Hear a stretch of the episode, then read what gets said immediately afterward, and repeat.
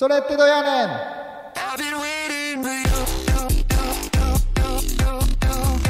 はい。じゃあ、第1回目ということで、この番組の趣旨というか、内容ですね。はい。どういう番組ですか？クリスチャンの何気ない日常生活に湧いてくる疑問に寄り添っていきたいっていうところから生まれた番組ですね。いや素敵ですね。いい、いいテーマですね。クリスチャンになっても、すごい毎日、なんか、疑問とか、葛藤とかってありますもんね。うん、あると思いますよ。あるんですか？ありますよ。牧師になってももう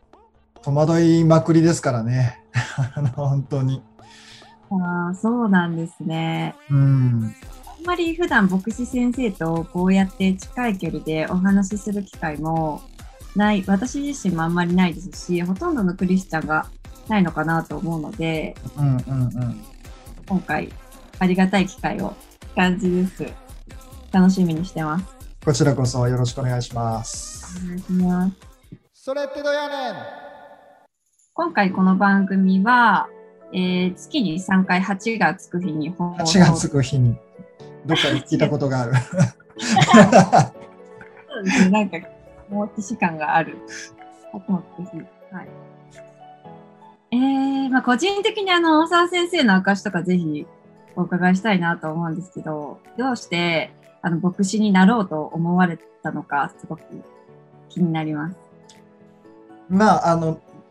クリスチャンになったっていうところから話し始めるとはい。僕はまあクリスチャンの家庭両親がクリスチャンはい。家庭に生まれたんですよね。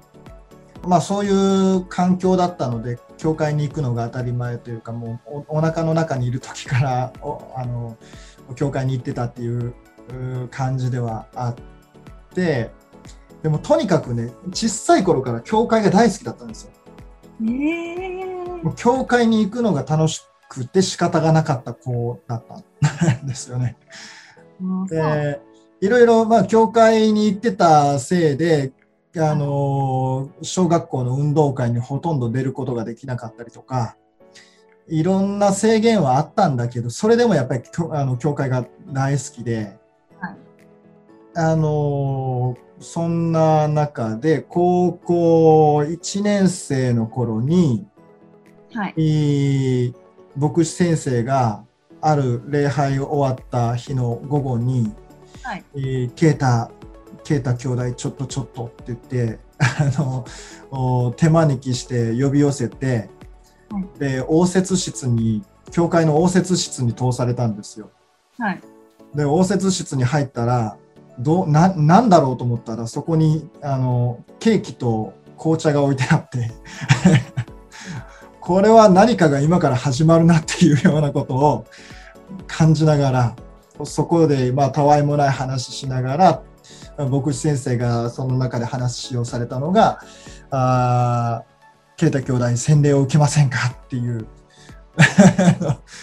そういうことだったんですよね。で、まあでも、神様信じてたし、イエス様のこともよくね、教会学校に、日曜学校に行ってて、イエス様のこともよく知ってたし、断る理由がないので、教会大好きだし、はい。もう、あの、ケーキを頬張りながら、あ、はいって言って答えたっていう、そんな感じで、高校、あだから声をかけられたのは中学校3年生の頃。で、うんえー高校1年のイースターに洗礼を受けて、はい今あのクリスチャンになったという感じだったんですよね。でもそういう感じなので全く何にも変わらないというか感覚としては。そうなんですうね。ん、もうトントン拍子で。トントン拍子でそうなんです。ではい、今日あの牧師になりたいっていうのも割とその延長っていうか、はいあのー教会にいることを仕事にしたいと思ったんですよね。牧師になりたいっていうよりは教会が大好きだったので教会にいることを仕事にしたいっていうそういう感覚だったんですよね。そんな中で、まあ、あの毎朝デボーションなんかもしている中でデボーションの中で示されたのがイザヤ書の43章の1節2節の言葉で私はあなたをあがなったあ私はあなたの名を読んだあなたは私のものだっていうお言葉を受け取ってあ本当に神様があ本当にそう願ってたけど本当に神様があ呼んでくださってるというかあ私を用いようとしてくださってるんだっていうことを信じて受け止めてそれが、まあ、献身の御言葉になったんですよね。高校3年ぐらいの時だったかなと思います。ただそうやって牧師になろうまあ、教会にいることを仕事にしようっていうふうに思い始めたんですけど父親は牧師になることをあの反対してたんですよねその時は。えー、そうなんですか、うん、両親クリスチャンなんですけどあの反対をしてて、まあ、それは多分牧師っていう仕事をよく知ってるからこそお前には無理だっていう。お父様も牧師先生だ牧師ではないんですけどクリスチャンなんですけどでも牧師っていう仕事人をよく見つめてよく知ってたのでお前には無理だっていうようなあそういう感じだったんだろうなと思うんですけどまあでももうこっちに御言葉与えられたしみたいな。何を言っててももうその通りになるなるしみたいな。そんな感じでいたんですけど大学の3年の初め頃だったと思うんですけど僕があのちょっと大きなあの失敗をやらかしてっていうのは、まあ、一つ大きな詐欺に引っかかって、えー、決してまあ少なくない額のお金を両親に支払わせたっていう事件が起きたんですね。でそんなんでもうとにかくいやこれはそんな牧師になるとかって言えたような人間じゃないっていうのを本当に痛感して何ていうか自分の惨めさとか未熟さとか愚かさとかっていうのを本当に思い知らされて、うん、でもうあの牧師になるのをやめようって思ってでそこから就職活動も始めたっていう、うん、あのそういう感じだったんですけどでも教会の奉仕って残念ながら残念ながらというとあの語弊がありますけど順番で回ってきちゃうんですよね。うんうんうんそうですよね。でその時私がやってたのがワーシップリードって言って礼拝の時に改宗の方々の前に出てマイクを持ってその礼拝の賛美をリードするっていう、はい、そういう講師だったんですけどもうそんな奉仕できるはずがないと。こんな自分が。で、もうとにかくこの奉仕だけはやりたくないっていうのをずっと思ってて。はい、でも自分で断る度胸もなくて、だんだんだんだんその日が近づいてくる。で、その時間になる。ついにその時間になって、まあ、前に立ってマイクを持つんですよね。でそういう時でもう両親はいつもの席に必ず座ってていつもの席っていうのはもう礼拝のあの教会の一番前の席なんですよ。あのなんでこんな時に一番前に座ってんだって 思いながらその時に歌ったのがあ今あのいわゆる赤本ミクタムの赤本に載ってる「シュエスの十字架の地で」っていうそういうワーシップの曲だったんですですけど、はい。それを歌いながら、それを歌ってる中で、本当にイエス様の十字架っていうのが分かったっていうか、ああ、この、この自分のためにイエス様が十字架にかかってくださったんだっていうのを、本当に体験的に初めて知ったっていう。うん、もう本当に前に立ってワーシップリードしながらマイク持って歌ってるんですけども、泣けて泣けて仕方がなかったっていう。そういう体験でしたね。まあ、なんていうかな、牧師になりたい、牧師になりたいっていうのをずっと思ってたけど、頭を叩かれたっていうところがあって、でも、そういう経験をがあってから不思議なように父親があの牧師になることを反対してた父親がそこからあの、まあ、牧師にななるっていうこともいいんじゃないっていうようなことを言い始めなここのタイミングかと思うんですけど でもそんなことで就職活動もまあやってた最中だったんですけど結局は進学校に入学する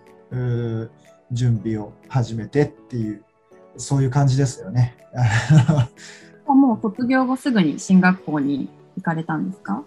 あの微妙な感じで僕実は4年間で卒業できるできるだろうと楽観視してたら4年間で卒業できなかったんですよね。あ意外ですね。単位が足りなくて卒業できなくってで、はい、その余った期間と進学校をあの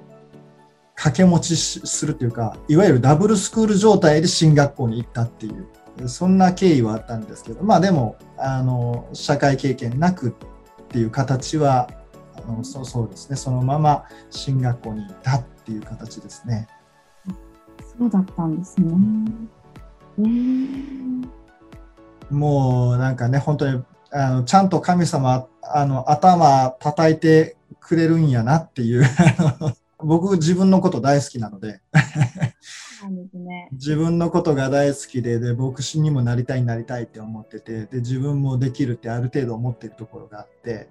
はい、でもちゃんと神様が頭叩いあのカツンとやってくださるっていうことがあってあの自分のことを知れてから進学校に入れたっていうのは一つ大きいことだったかなとは思いますね。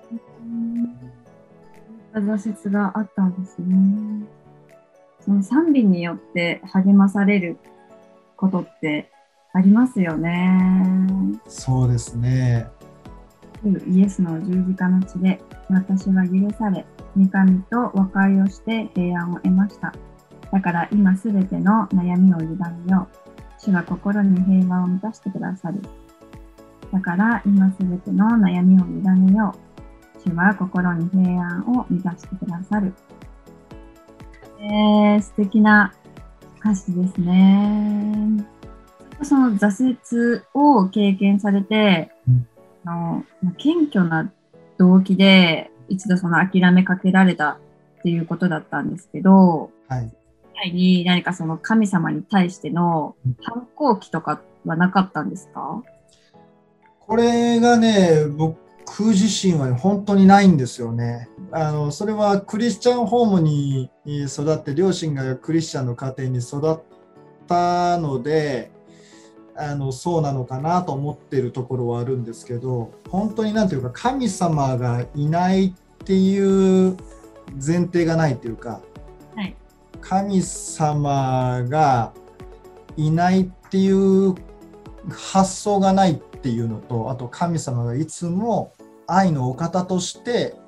自分を見てくれてるっていう感覚はずっと変わらなかったですよね。これはなんかでも自分でもうまく言えないですけど本当にあのそこを疑ったことって本当にないんですよね。そうじゃなことですよね。うん、だからそれはクリスチャン家庭に生まれて良かったなと思ってるところかな。今お話を聞いててすごく私とたくさん共通点があるなと思ってあそうなんですね。なながら聞かせていただいてました。それってどうやねんごめんなさい僕この番組の中でゆりさんのことをゆりさんって言った方がいいのかうさこさんと呼んだ方がいいのか なかったんですけどななんてお呼びするのがいいですか？どっちがいいですか？今までなんて呼んでましたっけ？呼んでないず僕ずっとゆりさんゆりさんって呼んでるじゃあ全然ゆりでいいですよ。ゆりさんでいいですか？はい。実名公開してもいいですか？あ全然。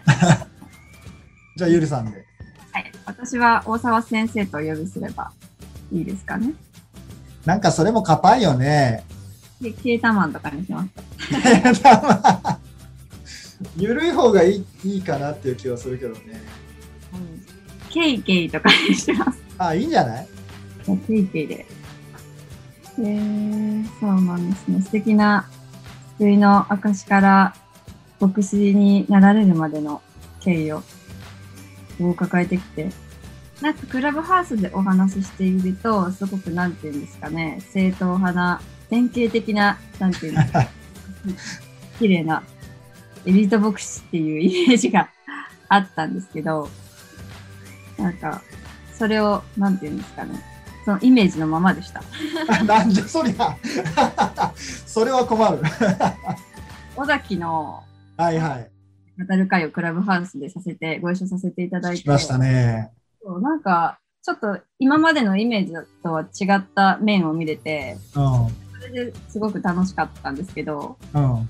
の証に関しては、全然、なんていうんですかね、反抗期もなく、まっすぐに純粋な信仰を持って進まれていったんだなっていう印象ですね。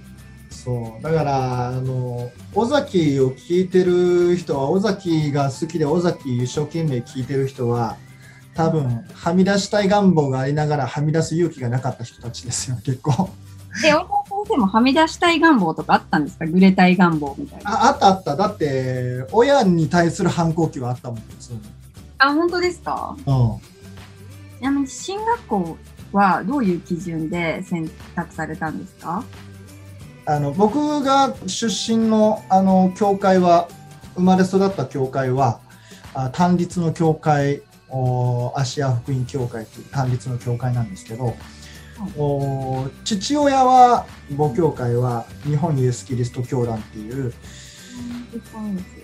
で日本イエスの教団は塩屋の進学校と呼ばれている関西聖書進学校が結構、まあ、身近なあのっていうか、まああのね、自分たちの進学校っていうアイデンティティを持っているので結構父親が関西聖書進学校の話をすることがちらほらあったので僕自身にとっても結構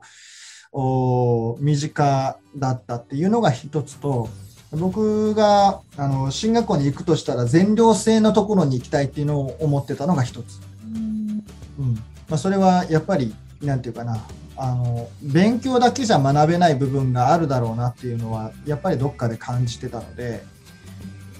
全寮制のところがいいなっていうのを思ってたっていうのが一つでまあなんていうかそんなにいろいろ考えることなく自然に関西聖書進学校っていう選択肢でしたね。そうもう KK のメッセージが大好きで聞きやすいんですよね。恐縮です。うちの母親と同じ進学校なんですけど、はいはいはい、言ってましたね。うん、なんか、結構違う、あんまり母親のメッセージあんまり聞きやすいと思わないんですけど、やっぱ同じ進学校卒業されてても、全然違うんですね。こんなこと言っていいんですかね？いやでもやっぱりキャラクターをね、用いられるから、神様は。うんうんうん、同じ進学校出たからって言ってみんな機械的機械製造みたいに同じことをしゃべる人が作られるわけじゃないもんね。うんうんうん、あそうなんですね、うん。影響はもちろん受けると思うけどその進学校ごとのカラーっていうのがやっぱりあるからそういう影響は受けると思うけどベースはやっぱりその個人の持ってるキャラクターなり文化なり背景を通して聖書の言葉が語られて初めて何て言うかな言葉が温かいものになるっていう部分はあるだろうなと思う。うん、僕の話ばっかりなゆりちゃんの話は？私もあの救いの証とか自分の自己紹介とかしたした方がいいですかね。うんした方がいいと思うっていうか聞きたいし。せっかくのでじゃあ軽くしようかな。はいじゃあゆりちゃんのお話を。うんうんうん。なんか本当にあのケーキの話聞いてて共通点すっごいいっぱいあってなんか私のこと話してるのかなって思ったんですけど、あのクリスチャン家庭で育ちまして生まれた時から、まあ、ずっと家族に連れられて教会に通っていたんですね。で生活の中に神様がいることが当たり前で特に疑ったりすることもなく、神様のことを信じていて、で、教会とか親から教えてもらう神様の言葉、聖書の中で、特に宣教命令に対する箇所っていうのが、自分を一番熱くさせるポイントだったので、あのその献身したいという思いもずっと物心ついた時から、まあ、当たり前のようにあって、へやっぱりその献身するにあたっては、あの、受験まずしないといけないですし、うん、の教団では、なんか暗黙のルールで、高校生になるまで受験できないみたいな感じだったんですよ、ずっと。おあ、でも時々あるよね。はい。まあ、同じように、ある程度高校生になったら、僕先生から声をかけられるのが、まあ、一般的ではあったんですけど、まあ、私はもうほんまに早くしたかったんで、ちょっと早くさせてくださいって自分から牧師先生に言って、それが中学2年生の時だったんですけど、うん、じゃあそこから、じゃあまず勉強会しようかってなって、受験前クラスっていうんですかね。それをスタートさせて1年ぐらい経って、中学3年生の8月1日に、やっと受験しました。まあ、そこまでが、あの、救いっていうんですかね。まあ、受験までの証ですね。はい。確かによく似てるな。それでももう一個似てるポイントがあるなと思う、うん、私も結構クリスチャン家庭だったんですけど、伝統的ななんか保守のうん、環境だったので、食前の祈りも、なんかみんなが思ってるような祈りじゃなくて、ちゃんと御言葉を引いて、お祈りもめっちゃ長いんですけど、うん、ご飯冷めるやんってぐらい祈るんですけど、祈って、その、まあ、夜には別で家庭礼拝っていうのがまあ1時間ぐらいあるんですかね。でみんなで祈って、で、やっぱり禁止事項とかもかなり多かったんですよ。アニメダメとか、うん、漫画もダメだし、娯楽、世の中の娯楽基本ダメで、遊ぶ人とかも結構制限されたりとか、コンビニ行ったらあかんとか、なんか謎なルールが、そういうたくさんあって。コンビニ行ったらあかん。そうなんですよね。なんか神様以外のものを大事にすることが認められてなくて、だから友達から誕生日とかにプレゼントもらうじゃないですか。うんうん、基本なんかそのままゴミ箱に入れられるみたいな感じだったんです。えー、すごいな。はい。まあね、それはもう愛情だったとは思うんですけど、そのが全然受け入れられなくて、一切自由がないっていうか、自分が楽しいなって思うことは基本ダメだったので、家が嫌いだったんですよ。家が嫌いで、なんか親が嫌いで、でも、皮肉にも親から、親から引き継いだ信仰を教えてもらった、その聖書の言葉、神様から愛されているっていう言葉はずっとあって、むしろなんかそれにすがりつかないともう生きていけないぐらいしんどかったんですよ、小さい頃は。で、なんかだいぶヘビーというかダークな話なんですけど、もうなんかもう死にたいみたいな結構思う、思っちゃう子だったんですよ。で、なんか、小さい頃からもう部屋みんなバラバラだったんですけど、一人のの時間も多くて、その中で結構高いところに住んでたんで、あの、見下ろしたら、あの3階から、3階だったんですけど、部屋が。もう死にたいなと思って、窓になんか足かけてたんですよ。えー、あ足かけててで、その時、たまたま上見たら月がめっちゃ綺麗で、よかったんですけど、あ、なんかこの月も神様を作って、こんな美しいものを作った神様からもう愛されてるっていう、愛されてるっていうか思い、愛されているっていう言葉を無理やり、なんていうかね、自分の中に信じ込んで、この言葉握っていけよっていうか、もう世の中、この世としての自分の肉体っていうか思いはもう一回も死んだから、もうこれからの人生救ってくれた神様のために捧げようっていう、そういうなんていうか強い思いがあって、その月見てるときに月の光っていうリラの賛美があるんですけど、はい、でその、ね、歌詞がその時ストーンの中に入ってきて、あ、一人じゃないんやって思うことが言ったので、その賛美は今でも一番好きな賛美なんですけど。あそうなんだ。そうなんですよね。すごいね。月を見て、この愛に生きていこうっていうのを決めたんだ。そうなんですよね。それすごい興味深い。それすごいいい話。そう、もう信じるしかなくて思い込んで。だからそれがなかったら、なんか今多分生きてないと思うんで、私もその神様の存在っていうのを疑ったことないんですよね。うん、強い確信に変わったのは、そういうの、その体験を通してなんですけど。なんかなんで神様のこと信じたんって言われたら月が綺麗だったからです。それめっちゃ面白い。その回答めっちゃ綺麗な。なんか羨ましいな。本当のことなんですよね。はい。だからそういう本当に辛い経験を駅に変えてくれるっていうか、だからその神様との強固な関係はその時の経験が今も生かされてるんじゃないかなと。うんうんうんだから本当に神様からのね、恵みで信じさせていただいてるんですけど。いや、本当そうやなと思う。うん。で、まあ、献身の道は、まあ、閉ざされたんですけど、うん、まあ、今でもね、したいっていう気持ちはあるんで、うん、まあ、開かれるのを祈ってはいるんですけど、でもなんか、今まで受選から今までずっと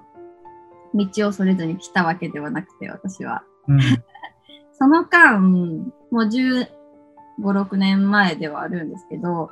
7年間ぐらい教会行ってないんですよね、その間。神様から離れてた時期っていうのが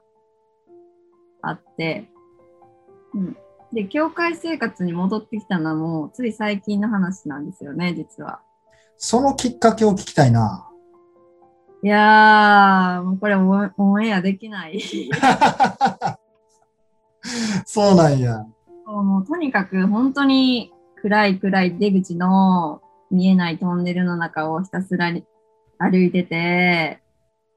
で、その中で引き上げてくれたというか、神様のところに戻してくれたのは、やっぱりその神様の計画、恵みだと思うんですけど、うん、いろんなクリスチャンの友達がいたので、その子たちがずっと祈ってくれてて、まあ、家族とか母教会の方々も祈ってくださっていたんですけど、やっぱりちょくちょく連絡忘れた頃にくれたりとか、教会行ってるとか、いやなんかでもその時は理由をつけて、まあ仕事忙しいからとかって言ってたんですけど、やっぱりいやいや、なんかそんな言い訳やでみたいな神様が一番大事やからって言ってくれる友達がいて、あ、そうやな、私クリスチャンやったって思い出すことができたりとか、いつでもなんか帰る場所があるって思わせてくれてたし、うん、それでなんか私がもうほんまにズブズブの属性の生活を歩んでいる中で、とにかくなんか教会行かなくなってた時期に、なんか久しぶりに連絡くれた刑事件の友達が、なんか教会開拓することになって作るんやけど、渋谷で、みたいなえ住所教えてみたいな。私その時渋谷住んでたんですけど、うん、で調べたら住んでるところから徒歩3分やったんですよ。いや私が教会行かへんくなったら教会が来たわ。それ面白いな。でそのあじゃあ行かせてよって言って開拓した教会に行ったらすごい教会の人がめっちゃいい人たちでもうボロボロ泣いちゃって。そこからなんか毎週行き始めるんですけど毎週確実に泣かされるんですよ。何も分からずただなんか本当に聖書の神様の言葉聞いてるだけでもう涙が止まらなくなって私みたいなが神様のメッセージ聞けるっていうか何なんですかねもうマインドセットされてるものなんでしょうね帰ってこれたっていう宝刀息子の気持ちですよね。はい。で、今に至る。まあ、それがまあ去年、まあ、1年経ってないんですけどね。多分。結構でもそっから、なんていうか、急に神様に接近していったんやね。うん、まあ、もととその神様との絆っていうか、信仰は強固なものではあったけど、うんうんうん、ただ本当にいつの間にか離れちゃって自分が気づかないうちにすごい遠いところにいて、うん、その、なんていうんですかね、暗闇からその光の方に戻ってきたギャップがすごすぎて、うん。引きつけられたんですかね。引き寄せがすごくて、まあ、いろんな奇跡なことが起こるんですけど、ほんまに長くなるからどうしようかな。それは離れたのは、はい、神様のことが嫌だったっていうか、世俗の世界に惹かれていったっていう感じ？うーん。まあ、離れてる間も、教会には行っていなかったですし、聖書を読んだりとかもしてなくて、本当に気が向いた時にだけディボーションしたりとか、うん、だったり、もうそんなにできてなかったんですけど、大学を卒業するまではずっとやっぱり実家にいて、まあ、親と一緒に過ごしてて、やっぱ縛られてたわけじゃないですか。うんうん、そこから初めて、まあ、上京するんですけど、就職で。で、やっとなんていうんですかね、自由っていうか。ああ、なるほど、なるほど。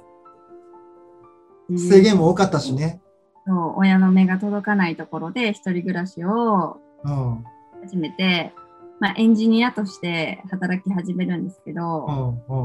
仕事がめちゃめちゃしんどくって、そ精神的に？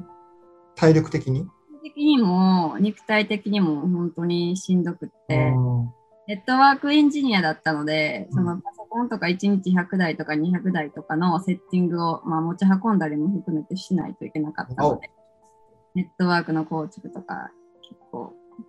インフラの整備とかしてたので、まあ、しんどくって、いや私、一応なんか会社やってるんですけど、自分でそんな話とかもした方がいいですかね。その話もね、ちょっと気になってたんよね。起業家っていう、起業家としてのゆりちゃんの話を。あなんかあんまりなんか偉そうな話になったら嫌やなと思って普通のなんかどうしよう。まあでも忙しくなった原因の一つはそうですね。まあうん起業したんで3年目で起業したので、そこからもう気にならないぐらい忙しくな3日寝ない日とかもあったりとか、まあお仕事をする規模とかも増えてきてプレッシャーとかも大きくなったので、うん、もともと起業したのもやっぱり全て神様のことを捧げたい、神様に自分の全てを捧げたいと思って、まあ、うん献身の道は閉ざされたんですけど、その例えば起業してお金とかを稼げるようになったら、その神様の御用のために使いたいから、なるべくなんかお金をいっぱい稼ごうとか、なんか自分の勝手に思い描いたスーパークリスチャン像に向かって、ま、走ってたんですけど、なんかそれがそもそももう、まあ、間違いだったってもう最近になってね、ようやく気づけたんですけど、で、その目標のために、まあ、頑張ってたらいつの間にか神様が置き去りになってしまってて、で、はもう行かなくなってましたね。神様のことが嫌いだったわけじゃないですねう。ん もう教会に行かなくなったり、聖書のことを読まなくなると、ここまでなんか神様から離れることができんのかって思うぐらい、本当に怖くて、引き戻してもらえてよかったなってすごい感謝してます。いい話。そう。で、引き戻されてからは、やっぱその教会の友達とか、クリスチャンカンファレンスで知り合った友達と毎日アカウンタビリティしたりとか、バイブルスタディしたりとか、通読を一緒にしたりとかしてて、まあ、日常の悩みとか聞いてくれる友達がいたりとか、うん。毎日祈ってくれる友達がいて、私は自分の母教会しか知らなかったんですけど、まあ、クリスチャンの別の教派の人ですとか、異教徒と話す機会とかもあって、聖聖書の知識がより深くなっていって、今は神様にまた夢中っていう感じですかね。素晴らしい話だ。大丈夫ですか？全然まとまってなくてすいません。いや、いいんじゃない？そんな感じかな。なんか、やっとこの境地にたどり着いたって最近は思ってるんですけど、本当に神様を一番にすることが、うん、大事で、一番にすると本当に全てのものが与えられるって、やっとなんか腑に落ちたっていう、腹落ちしたっていう感じなんですけど、これ初めての経験だって私は思ってたんですけど、うん昔の日記とかを読み返すと同じようなこと書いてるんですよ。へえ、面白い。それをめっちゃ面白いぞ、それ。あの時の私もめっちゃいいこと言ってて、神様ってえー、もう神様最高みたいな感じで書いてるのに、もう離れませんみたいなこと書いてるのに、え、同じこと繰り返してるって思ってすごいびっくりしましたね。だからそれを思うと、今後また離れてしまうこともあるのかなって思ったりもしてるんですけど、そうならないように。でもやっぱり関係って大事よね、関係づくりってね。その友離れ自分が神様から離れた時に声をかけてそれ言い訳やでって言ってくれる友達とか、うん、その教会開拓した時に教会に声かけてくれる友達とかっていうのがやっぱ関係って大事よねいざという時に。よね人を通してそういうの神様が働かれるっていうことあるよね、本当にね。だからもう最近は自分がしてもらってすごい嬉しかったことは人にもするように、